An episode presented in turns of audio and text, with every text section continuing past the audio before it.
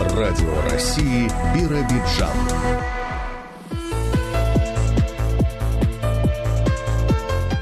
Доброе утро. Микрофон Алексей Минаев, звукорежиссер Галина Акимова. Сегодня 11 марта, пятница, 8.10 в Биробиджане. И сегодня в нашей программе. Резкое падение закупочных цен на сою нарушило планы многих фермеров автономии. Своя точка роста начала действовать в образовательном центре имени Пеллера. Новая выставка открылась в Биробиджанском музее современного искусства. На прямую связь с нами выйдет представитель пресс-службы областного ГИБДД. А в завершении выпуска «Звуки времени».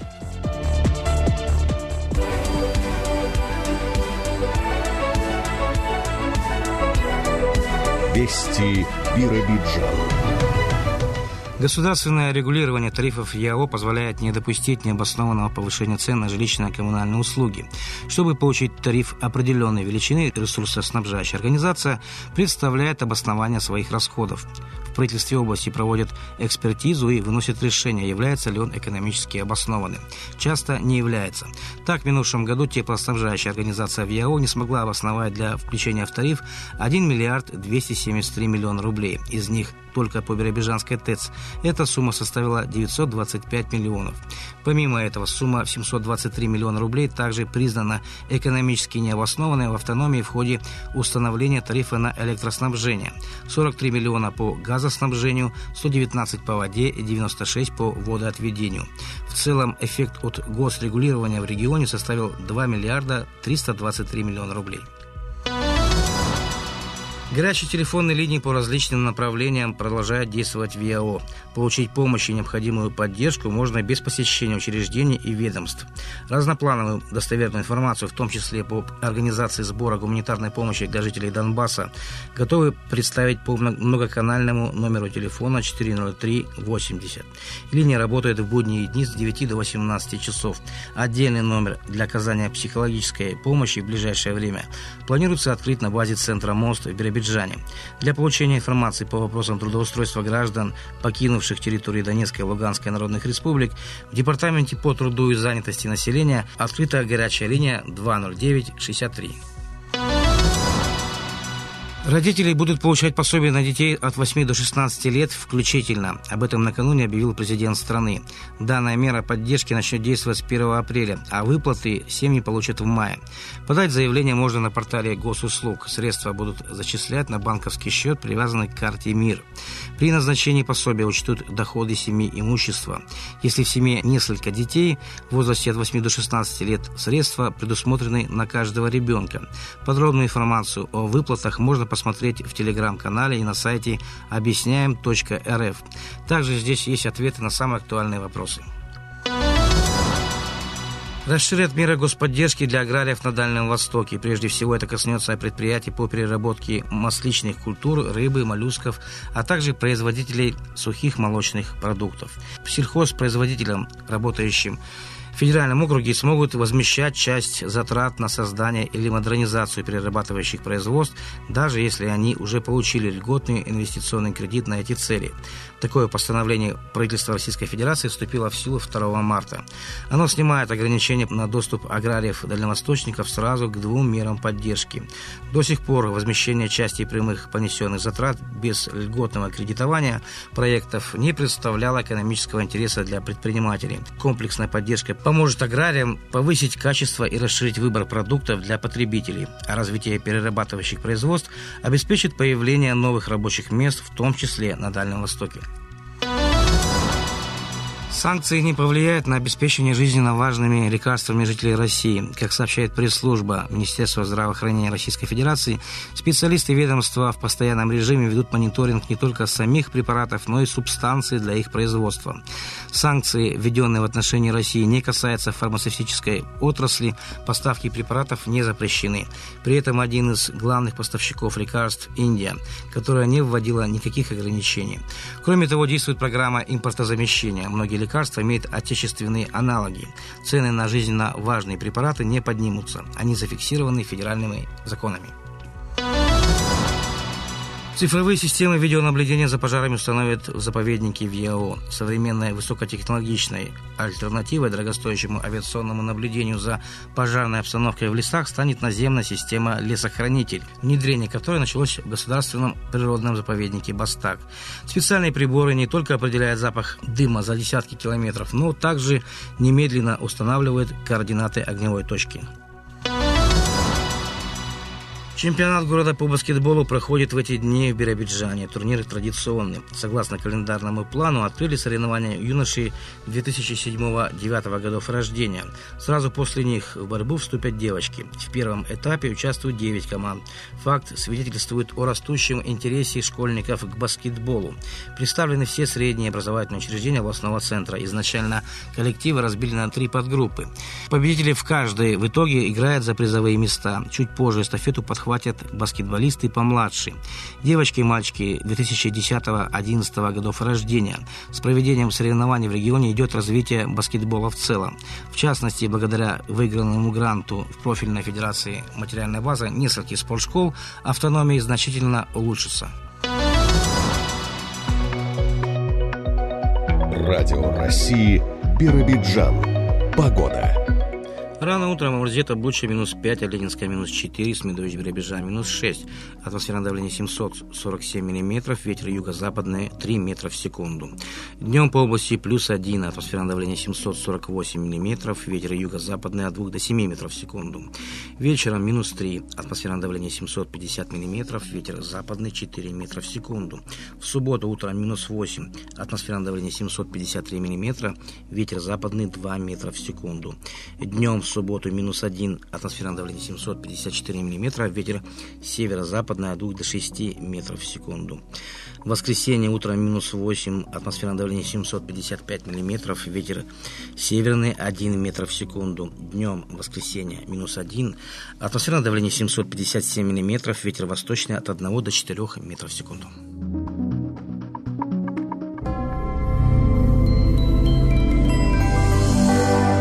Прямая связь. И на прямую связь с нами вышла руководитель пресс-центра областного управления ГИБДД Оксана Клигунова. Оксана, доброе утро. Какое же казалось уходящая неделя? А, доброе утро, уважаемые радиослушатели. Рада приветствовать вас в прямом эфире. Итак, поговорим о состоянии аварийности за прошедшую рабочую неделю. Всего за данный период э, зарегистрировано 14 дорожно-транспортных происшествий, в которых три человека получили телесные повреждения.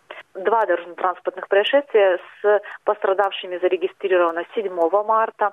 Одно из них произошло в ночное время на федеральной автодороге Чита-Хабаровск, где водитель, будучи лишенным права на управление с признаками алкогольного пьяного опьянения, управляя легковым автомобилем, совершал разворот э, вне перекрестка, в результате чего совершил столкновение с грузовым автомобилем. Водитель легкового авто получил телесные повреждения. И еще одно ДТП, которое, опять же, зарегистрировано 7 марта, в вечернее время по улице Шалом Алейхима, 23, а пешеход оказался под колесами автомобиля, то есть он упал на проезжей части, а в это время автомобиль, проезжающий мимо, проехал ему по руке. Водитель автомобиля скрылся вернулся с места происшествия, участником которого он являлся.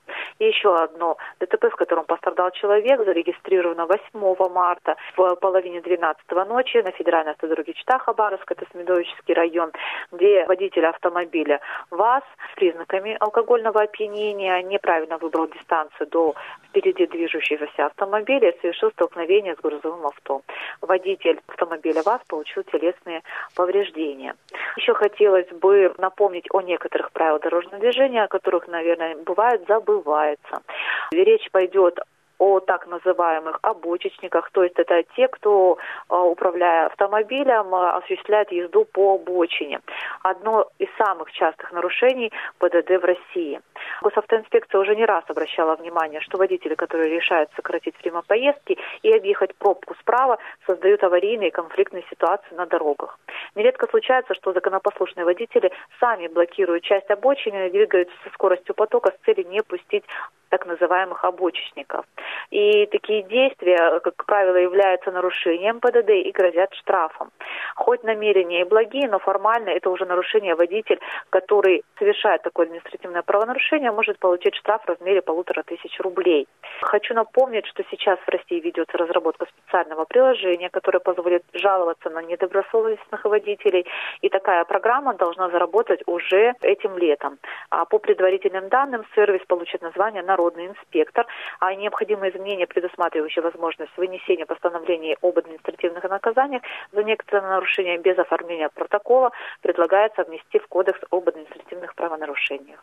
А у меня на этом все. Спасибо за внимание. Спасибо, Оксана. Напомню, что в рубрике «Прямая связь» прозвучала информация областного управления ГИБДД.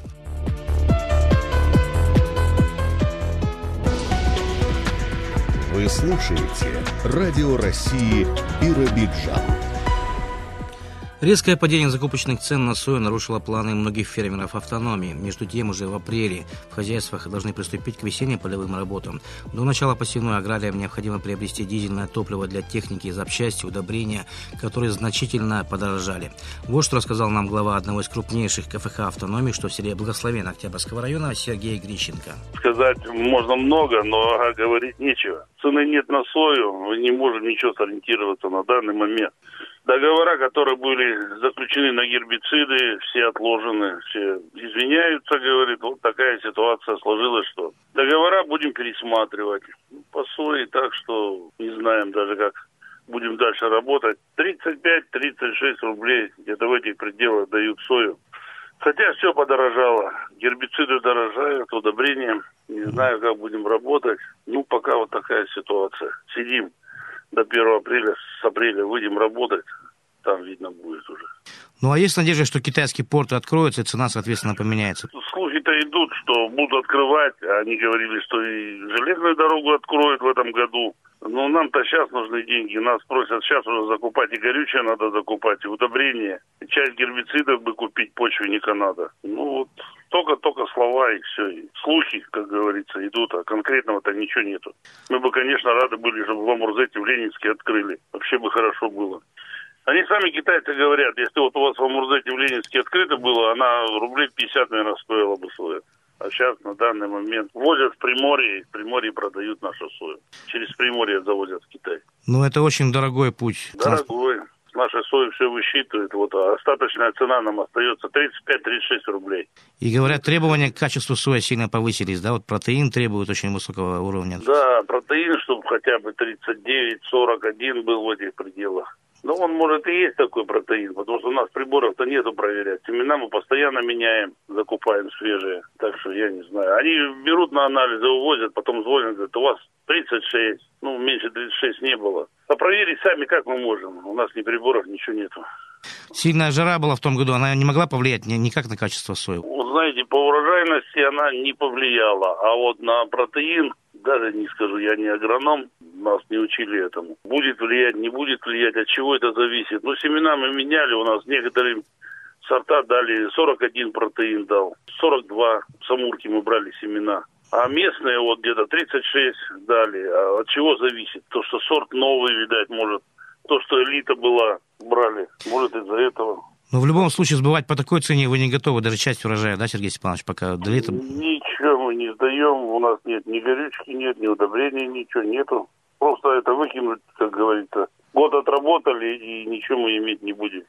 И... Ну, хотя мы в этом году уже вот два белоруса еще взял, я купил. МТЗ-82 новые. При проведении работ хорошим подспорьем станет весенне-полевых новые белорусы. Да, да, потому что посчитали, что ну, будем, надо работать. Ну, обновлять парк все равно надо. Из Благовещенска привезли два трактора. В Хабаровске не было, в Биробиджане тоже. Вот. В Благовещенске только нашли, и тут же забрали их. Прям фура пришла с запада, и мы прям с фуры забрали потому что нету тракторов. Тоже проблема какая-то пошла. То есть, ну и раньше давали предпочтение вот нашей технике отечественной, да? Белорусы можно считать, что и наша да. техника, в принципе, да? Да. Более чем западная. Но если гербициды не удастся купить, придется без них проводить работы, да? То есть урожайность намного меньше будет из-за этого. Да я думаю, что без гербицидов и смысла нету сеять. Потому что без гербицидов, ну, самое большое, может, 4-5 центнеров, ну что это? и все травой зарастет. А где трава, там нету ни сои, ничего нет. Гербициды обязательно нужно будет брать. Пусть даже какую бы цену не сделали, вот сейчас выбираем. Можно без удобрения посеять, но с гербицидами. А если с удобрением, но без гербицида вообще ничего не будет. И это вот то, что удобрение вложишь, без гербицидов, это считай, что выбросим их просто и все. Думаем, гадаем, какая будет цена, какая что. Вы для всего оборота даже зерновые не планируете высаживать, даже на небольших площадях, да, Сергей Степанович? Нет, вот в этом году, ну, 50 гектар мы сеем для себя. Вот в этом году хотели ячмень посеять. Не знаю, получится или нет, но опять же деньги надо, опять же это сою продать надо. И вот все стоит на одном месте у нас, потому что сои цены нету, и все стоит. Наледь больше не беспокоит природное явление, которое в предыдущие годы причиняло массу неудобств и ущерб жителям Облучинского городского поселения, в текущем году практически не объявлялось. С чем это связано, Наталья Прогановская рассказал глава муниципалитета Алексей Кузьмин. На сегодняшний день на территории города Облучья, если сравнивать с прошлым годом, можно сказать, что наледеобразования вовсе нет. Есть несколько участков, они постоянно ликвидируются. Первый участок это под э, мостовым переходом железнодорожным в поселок Каганович, так называемый. Это производится для того, чтобы экстренные службы могли быстро среагировать и прибыть на место происшествия. А второй участок возле нашей районной больницы на речке Хинган. Ну вот эти два участка мы в этом году отрабатывали. Буквально в течение двух дней все вопросы, касающиеся наледеобразования, были решены. На данный момент угроза потопления домов либо земельных участков отсутствует что на территории города Облучья, что на территории поселка Хинганск. В чем причина, на ваш взгляд, того, что наледи в этом году меньше образуются? Главной причиной, что в этом году нету наледи, это то, что выпало очень много снега, и земля так не промерзает, как промерзала в прошлом году. В прошлом году снега было очень мало, температуры были далеко ниже нуля, и земля промерзла, в связи с этим образовалась наледь. В прошлом году мы с 15 декабря и до 20 марта боролись с наледью. Было потоплено несколько земельных участков, несколько даже домов. Ну, к счастью, обошлось без большого ущерба. Как гласит поговорка, не было бы счастья, да несчастье помогло. Но с другой стороны, снег большой, это все-таки хорошо в плане образования наледи, а плохо в плане содержания дорожной сети и прочего. Как у вас работа это налажена? Да, вот в прошлом году, в конце прошлого года прошел снежный циклон в декабре месяце. А, администрация города были заключены договора на привлечение специализированной техники. У нас в декабре месяце работало порядка 11 единиц техники. Мы в первую очередь расчищали проезд для того, чтобы могли проехать автомобили к домам. Специализированная техника, чтобы могла проехать. Осуществлялся подвоз воды. Затем уже в плановом режиме начали очистку, подсыпку автомобильных дорог с интенсивным движением по тем дорогам, где ездит больше всего автомобилей и проходят э, автомобильные пассажироперевозки и подвоз э, школьников к учебным заведениям. На сегодняшний день эта работа продолжается. Подрядной организацией, с которой у нас заключен муниципальный контракт на содержание автомобильных дорог, ведется работа по подсыпке, по очистке от снега. Вот буквально сегодня мы с утра провели совещание с руководителем данного предприятия, определили, какие необходимые участки очистить в первую очередь для того, чтобы при таянии снежных масс у нас не образовывались огромные лужи, и люди могли спокойно двигаться на транспортных средствах, ну и, соответственно, передвигаться пешком. По опыту прошлых лет и этого года у нас в Биробиджане обычно больше внимания уделяется в первую очередь именно дорогам, а вот э, тротуары почему-то в последнюю очередь коммунальщики обрабатывают. Э, как у вас дела обстоят с этим? Ну, у нас практически все тротуары, они очищены, то есть нету никакой сложности пройти по ним. Сейчас ведется работа по вывозу снега с тротуаров. В данный период времени снег тает и на тротуарах образуется наледеобразование. Такую работу сейчас подрядная организация будет проводить, и я надеюсь, что мы будем отличаться от города Биробиджана чистыми тротуарами. Будет хорошо, если так. Такой еще вопрос. Вот как раз вы упомянули о вывозе снега. У нас э, тоже в областном центре лежат огромные э, кучи выше человеческого роста намного. И вот, видимо, с этим проблемы какие-то возникли. У вас есть куда вывозить и чем вывозить? Ну, мы с бюджета города выделили финансовые средства на вывоз снега. Ну, сразу скажу, что весь снег вывести практически невозможно. Мы также подключаем специальную технику за счет привлечения просто, то есть э, за счет небюджетных средств. Предприятия, которые осуществляют деятельность на территории городского поселения, идут нам на помощь, э, дают самосвалы, соответственно, вывозим снег с центральной части города в большинстве. Отслеживаете ли работу управляющих компаний, которые обязаны счищать снег с крыш? В начале года совместно с прокуратурой района провели обследование многоквартирных домов. Буквально неделю назад управляющей компании были проведены работы по очистке крыш от снега.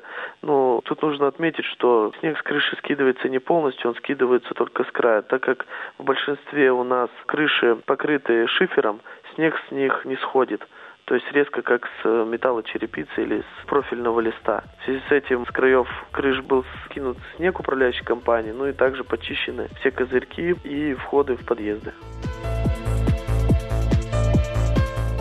Завтра работники Федеральной службы исполнения наказания России отмечают свой профессиональный праздник. 143 года назад, 12 марта 1879 года, указом императора Александра II в составе Министерства юстиции было образовано Главное тюремное управление, впервые за всю историю российского государства, положившее начало функционированию единой системы ФСИН.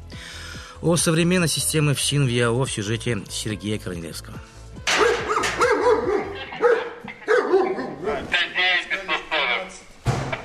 СИЗО номер один. Расположен, можно сказать, в географическом центре Биробиджана у подножия сопки Тихонькой.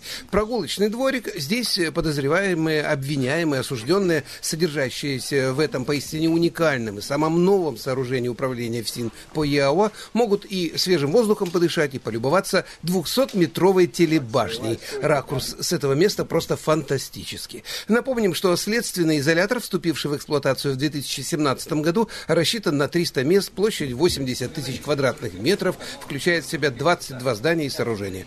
Согласно распорядку, в эти минуты проходит развод на службу. Обращаем внимание на знание требований нормативных документов. Караул дежурной смены меры безопасности при обращении с оружием. Смена караула проходит и на центральном посту. Оператор центрального поста видеонаблюдения пост передала. Оператор дела режима надзора пост приняла. Именно отсюда, с главного коммуникационного пункта, можно наблюдать за всем, что происходит на территории изолятора и во всех помещениях. Внимательность, четкость исполнения должностных инструкций – залог успешного несения службы и отсутствие внештатных и чрезвычайных ситуаций. 506-570. Говорите. Когда будете в дежурной части? Минут Принято. В ближайшие 12 часов за пультом будет находиться оператор отдела режима надзора прапорщик Нет, Мария Сорокина. Я заканчивала комсомольский техникум строительный по профессии машинист крана. Там я не осталась, вот приехала в Биробиджан, работала торговым представителем. Когда строилась наша СИЗО, я всегда смотрела и мечтала, что я одену погону и буду служить. Пришла я в систему в 2018 году, 13 апреля 2022 года будет уже 4 года, как я служу. Работа мне нравится. У нас достаточно удобный график. По 12 часов мы работаем день-ночь. У нас есть тренажерный зал. Наше начальство все делает для нас, чтобы нам было комфортно и удобно служить. У нас очень хороший коллектив, мы друг друга поддерживаем. Со спецконтингентом уже привыкли работать, знаем подход. Мы здесь полностью защищены. Следственный изолятор только одно из учреждений, входящих в УФСИН России по ЯО, рассказывает начальник управления Василий Михайленко и перечисляет остальные. Поселок Будукан, 10 подразделение, это строгие вид режима, отбывают наказание граждане как дальневосточного, так и в основном еврейской автономной области. ЛИУ-2, поселок Бера, больница для туберкулезных больных. Здесь мы собираем со всего Дальневосточного округа осужденных, там проходит у нас лечение. Колония поселения, это осужденные отбывают э, наказание по небольшой и средней тяжести преступления. Также воспитательная колония в Биробиджане располагается в настоящий момент там 61 воспитанник содержится, то есть с ними проводятся все мероприятия как воспитательного характера, так и обучающие. И исправительные центры – это принудительные работы при колонии поселения. Ну, это вот основные направления направлений, основные подразделения, которые осуществляют деятельность в уголовно-исполнительной системе Еврейской автономной области. Уже лет 30, как в России, работают профильные учебные заведения, осуществляющие подготовку специалистов пенитенциарной системы. Вологодский институт, Рязанская академия права, управление, Санкт-Петербургский университет, Кузбасский университет. Много таких учебных заведений готовят специалистов именно узкопрофильных для наших подразделений, для оперативно-режимных служб, для производственных, для тыловых, для воспитательной службы. Каждый год у нас выпускники приходят по 5-6 по человек. Также мы еще осуществляем сейчас наборы и на гражданские профессии, такие как медицинские работники. У нас выделяются квоты по уголовно-исполнительной системе для поступления не только в наши ведомственные учебные заведения, но и в гражданские. Граждане, проживающие на территории еврейской автономной области, могут обратиться к нам в кадровый аппарат с целью, чтобы в последующем их дети могли поступить именно по направлению уже от уголовно-исполнительной системы в любое учебное заведение, которое нам будет доведено по Федеральной службе исполнения Казани, где будут выделены квоты. Преемственность, пожалуй, отличительная особенность любого учреждения системы. В каждом есть и только пришедшие сотрудники, и ветераны, которые, как правило, назначаются наставниками для молодых офицеров. Одна из них – Валентина Зима, председатель ветеранской организации Биробиджанской воспитательной колонии, в которой Валентина Ивановна более 16 лет служила в должности начальника отдела кадров.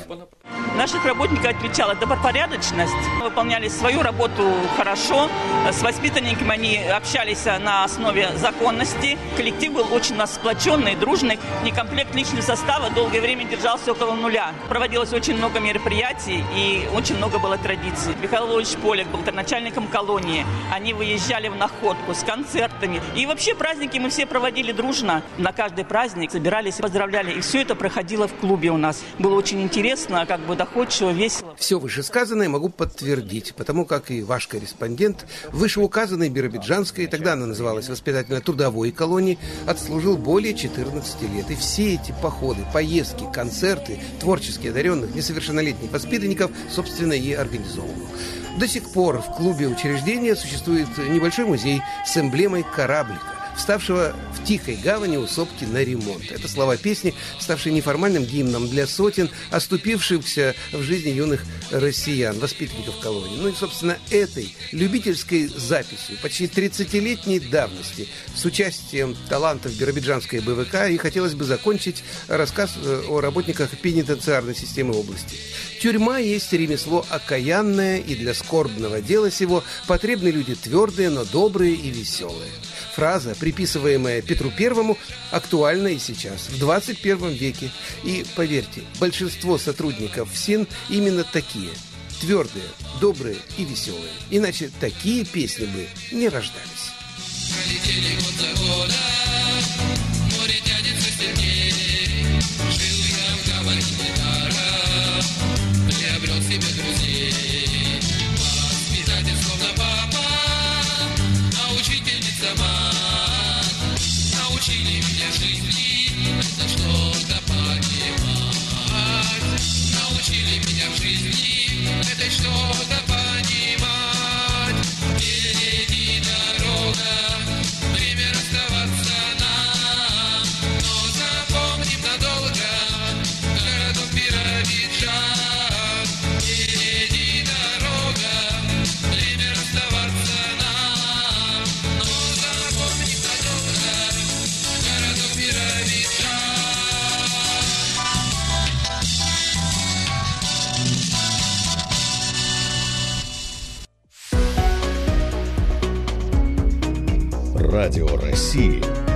Биробиджан.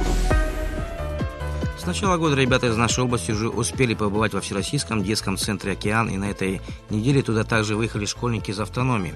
А всего в течение года действуют квоты на 4 лагеря. Помимо Приморского, еще путевки в Орленок, Артек и Смену.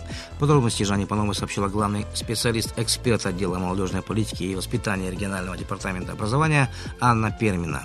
Всего на календарный год на 4 лагеря нам дали 239 путевок. Но в течение года не исключено, что будут дополнительные путевки, которые мы всегда с большим желанием берем. С начала года у нас отправили уже две смены. Была вторая смена ВДЦ «Океан», группа 4 человека. Третья смена у нас 7 марта уехала тоже в «Океан», группа 16 человек. И в конце марта, опять же, ВДЦ «Океан» мы планируем группу порядка 28 человек. В остальные лагеря в основном летние смены. Например, в Артеке у нас будет три смены в июне, в июле и в августе. Планируем направить 27 детей. Анна Юрьевна, вообще путевки для школьников бесплатные. Единственное, что родители должны за проезд деньги да, внести. Сумму сопровождения только родители оплачивают. Для этого у нас заключено соглашение с Центром МОСТ, нашим подведомственным учреждением. Они занимаются вопросами подбора сопровождающих, приобретают билеты, оформляют страховки на детей – занимаются всеми организационными вопросами. А сама путевка по региональной квоте, она бесплатная. И в основном вот в этих лагерях всероссийского значения бывают смены профильные. Вот вообще кто имеет право поехать? Эту возможность имеют все. Для этого нужно иметь портфолио с достижениями. Смены бывают абсолютно разная направленность. Бывают и спортивные, и творческие. В этом году у нас очень много технической направленности смен, поэтому дети со всех направлений, так скажем, могут поучаствовать в отборе. А чтобы заявить о своем желании попасть в список ребят, отобранных для поездки в тот или иной лагерь всероссийского уровня, необходимо предоставить куда документы, куда обратиться и в какой-то реестр вносится фамилия ребенка?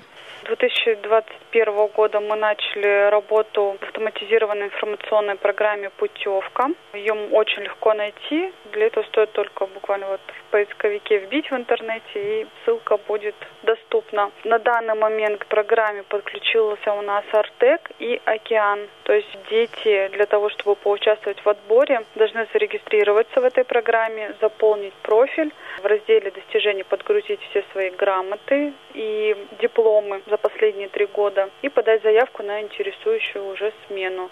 К концу года планируется подключить еще два лагеря «Смена» и «Орленок». Тоже к программе к автоматизированной АИС «Путевка». А пока эти два лагеря не в программе, то нужно обращаться в департамент образования? Как правило, мы работаем с отделами образования, предоставляем всю им информацию, они нам направляют кандидатуры детей, которые хотели бы поучаствовать в сменах.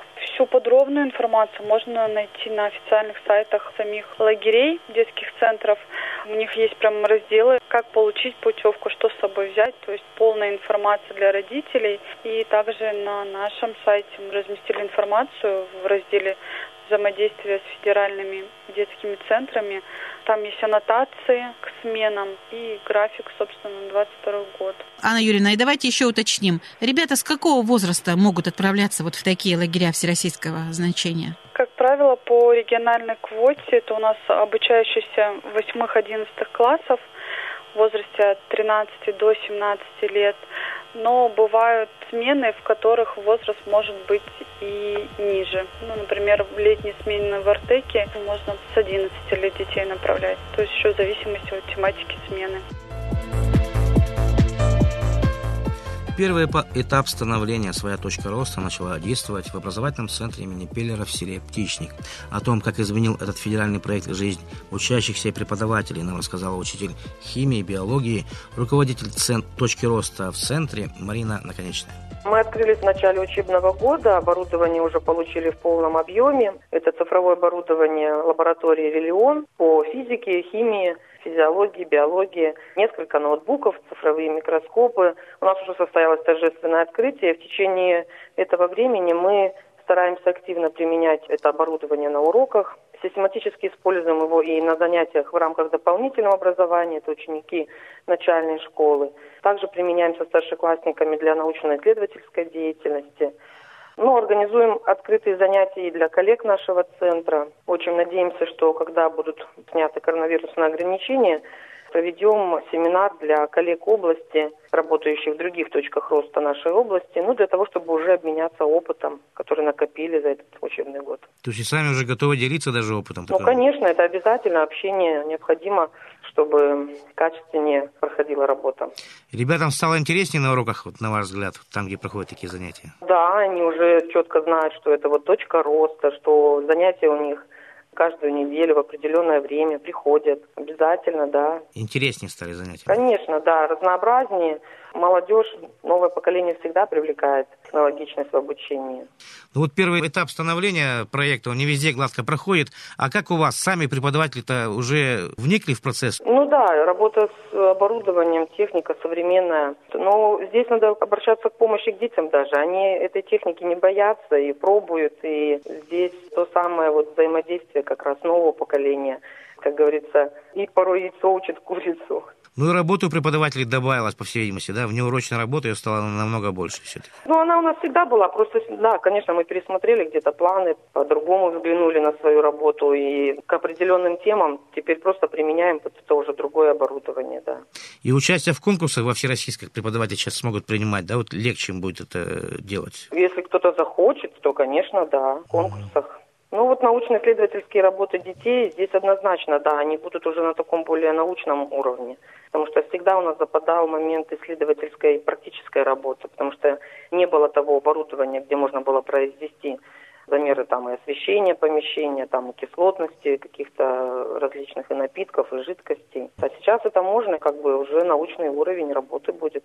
Одна из основных задач программы – это уравнивание возможностей ребят из огромных городов, мегаполисов и небольших населенных пунктов, провинциальных городков, поселков. Уравнивает ли эта программа возможности, на ваш взгляд? Да, в городских школах, получается, этого оборудования нет, и, может быть, даже на какой-то момент мы сейчас немножко на ступеньке выше даже. Я надеюсь, что наша школа находится, конечно, в черте города, поэтому возможность вот сейчас, если ограничения будут сняты, то мы открыты, и мы с радостью примем для занятий, да, каких-то, может быть, открытых там взаимодействий ребят других школ, городских, почему нет.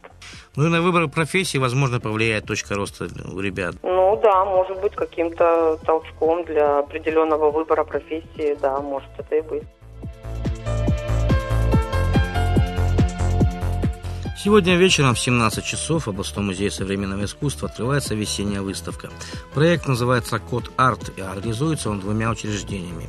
Жанна Панова узнала подробности у заместителя директора по учебно-воспитательной работе муниципальной детской и художественной школы Биробиджана Надежды Ивагина и исполняющей обязанности директора музея Елены Гладкой.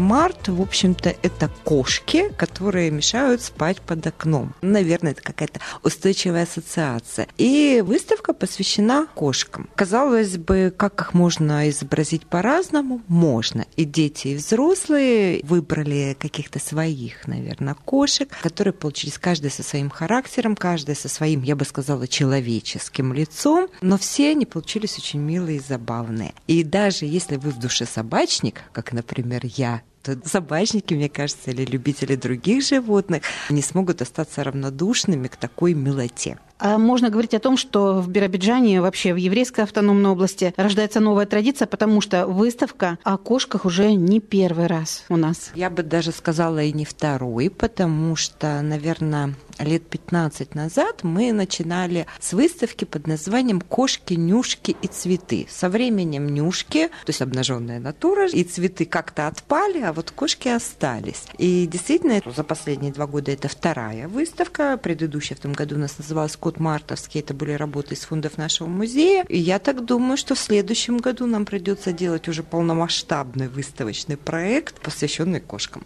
А на этот раз кто участники? Преподаватели и воспитанники детской художественной школы. Нашли участие началось с того, что мы на базе школы сначала провели выставку, где было более ста работ, которые выполнили и преподаватели, и учащиеся детской художественной школы.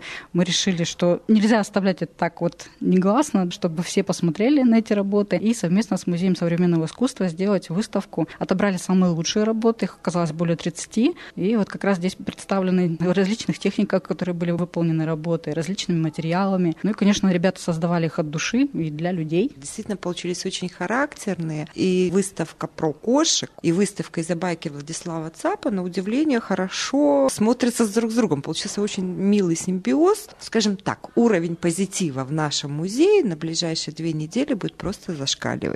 А выставка Владислава Цапа, то, о чем мы рассказывали, вот уже неделю успешно экспонируется. Все желающие еще могут увидеть интересные иллюстрации с подписями, ну а также теперь еще и кошек. Получается у нас два в одном. Не знаю, чьи работы милее, работы преподавателей, безусловно, профессиональные, но работа детей настолько непосредственные, настолько в них чувствуется вот любовь к животным. Это действительно замечательно. Для того, чтобы насладиться искусством, получить эмоциональный подъем, конечно же, лучше посмотреть работы, увидеть это все самому. И если мы будем говорить о традиции, то продолжение ожидается в следующем году, вот, допустим, в вашей школе. Да, но уже с другими животными мы бы хотели сделать это. Может быть, подключить собак, птиц, то есть, чтобы это было более такое разностороннее. Я думаю, в конечном итоге у нас получится большой выставочный зоопарк. Сначала обучились азам парикмахерского искусства, а теперь приступили к практике. Биробиджанские серебряные волонтеры, ставшие участниками проекта «Красота с доставкой на дом», начали оказывать бесплатные выездные услуги. Подробности нашей программе сообщила специалист по социальной работе комплексного центра соцобслуживания ЯО Ольга Терентьева.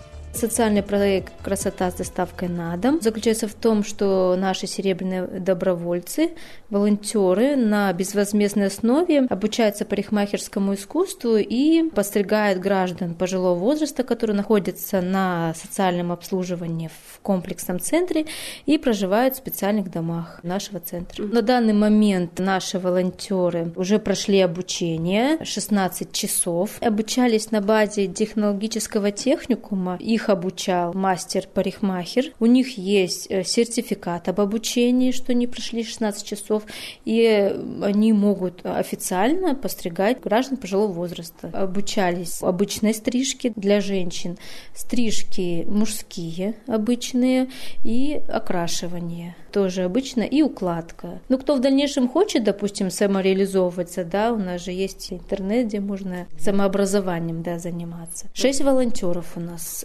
обучилось. По проекту было заявлено шесть волонтеров области, но в связи с ограничительными мерами не смогли у нас волонтеры выехать. По проекту должны были проживать у нас в специальных домах, тут гостиница есть, но доступ закрыт, да, к таким учреждениям, и пришлось обучать граждан города Биробиджан постоянно, но они будут выезжать в районы области, мы будем предоставлять им машину, хотя бы раз в месяц во все, ну, допустим, Медовический, Ленинский, Облучинский, и они будут там постригать. Уже был как бы первый этап, э, наши волонтеры начали подстригать граждан пожилого возраста в специальном доме. Это мы провели акцию к 8 марта такую бесплатную, да, и уже выезжали в Биробиджанский район, село Птичник и село Волгейм. Ну, где-то постригли более 10 человек уже. 11 марта наши волонтеры будут выезжать в Желтый Яр, тоже будут постригать там пожилых граждан. В основном как бы подровнять их. Таких сложных стрижек они еще не делали. Ну, не было заказа. Ну, посмотрим, как в дальнейшем. Ну, боятся, конечно, они. Где-то по двое они у нас стригут, потому что переживают, как реакция будет наших граждан. Ну, пока жалоб не было. Нравится. Довольно, что бесплатно, потому что это одно из главных условий для них пенсии это небольшие. Хотели бесплатно постричься, да, у нас. И сами волонтеры приобретают опыт, навыки, практику они нарабатывают себе. Но в дальнейшем планируется, кто даже желает, да, они могут нам прийти, заявку подать. Допустим, обычные пенсионеры, которые не стоят на обслуживании, для них уже может быть минимальная плата будет, там, допустим, 50-100 рублей, потому что, естественно, надо будет покупать какие-то принадлежности. А так в основном бесплатно они будут.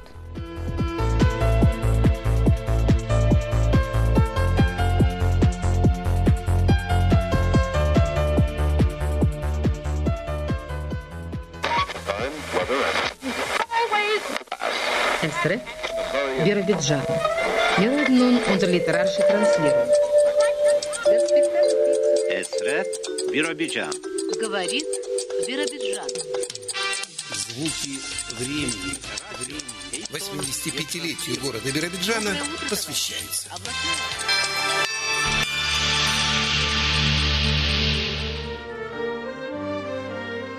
Послушайте фрагмент передачи «Радио День. Швейной фабрики». Диктор Галина Петрова, корреспонденты Тамара Архаткина и Борис Эйдель. Запись 1982 года.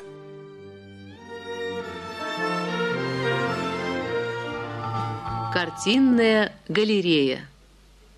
В один из сентябрьских дней в выставочном зале фабрики открылась картинная галерея – Подарок Хабаровского отделения Союза художников РСФСР коллективу предприятия к его 50-летию. Право открыть выставку и провести первую экскурсию предоставлено ветерану труда, хранителю Музея трудовой славы Ольге Павловне Равской. Между прочим, Ольга Павловна сама рисует. Стены многих цехов фабрики, столовой, общежития в ее росписях. Это в основном приамурские пейзажи, проникнутые задумчивым лирическим настроением. Впрочем, давайте послушаем экскурсовода. В данной экспозиции включены более 30 живописных работ, исполненных за последних 10 лет. Здесь представлены имена и старейших художников края, заслуженного художника Зорина, Шахназарова, Кабановой, Высоцкого, а также тех, кто совсем недавно влился в Союз художников из молодых творческих объединений. Василий Николаевич Высоцкий – один из ветеранов Хабаровской организации Союза художников РСФСР. Он награжден почетной грамотой Министерства культуры СССР, дипломом Верховного Совета РСФСР. О творчестве этого замечательного художника издана монография издательством «Советский художник».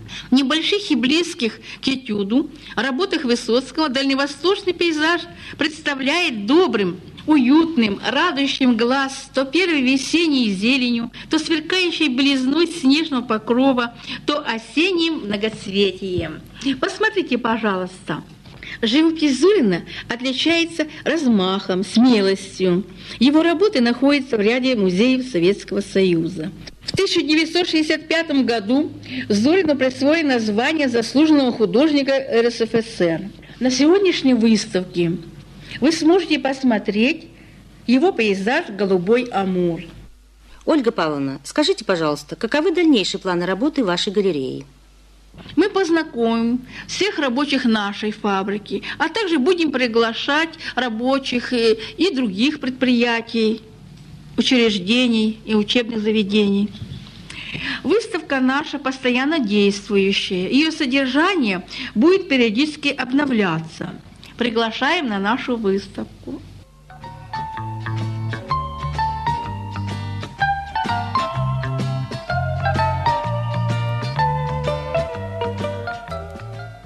Спорт и труд рядом идут. В помещении Совета физкультуры фабрики внимание привлекают многочисленные призы, переходящие кубки, вымпелы, почетные грамоты, дипломы.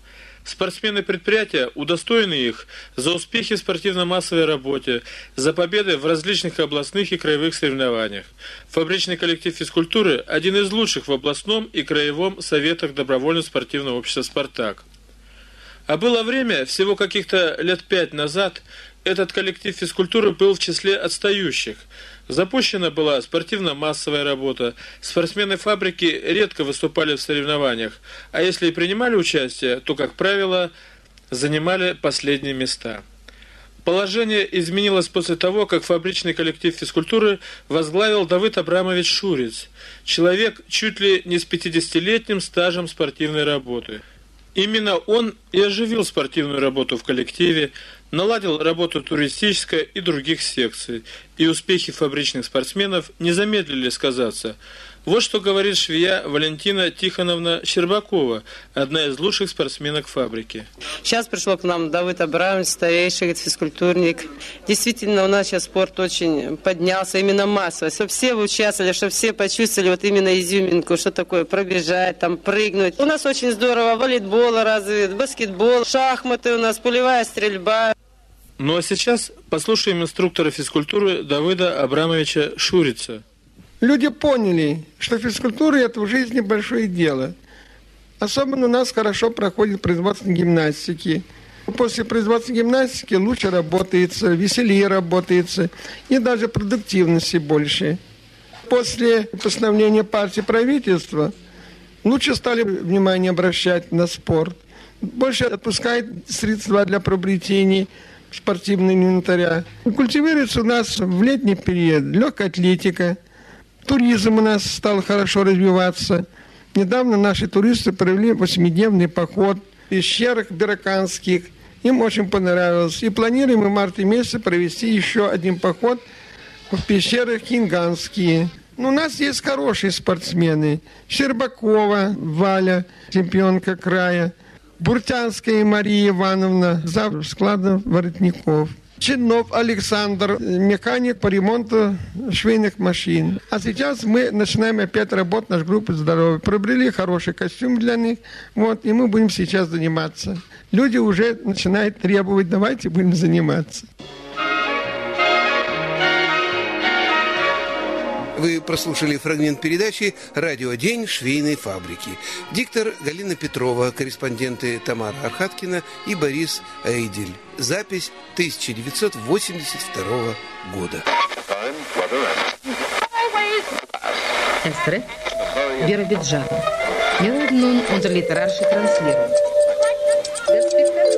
Эсрет Биробиджан. Говорит Биробиджан. Звуки времени. 85-летию города Биробиджана посвящается.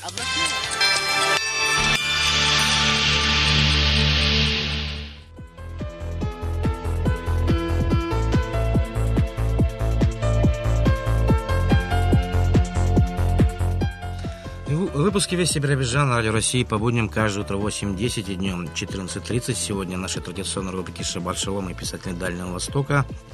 15.45 традиционная передача «Душевные беседы» и вечером 20.45 «Добрый радиотеатр». Всего вам хорошего. До свидания.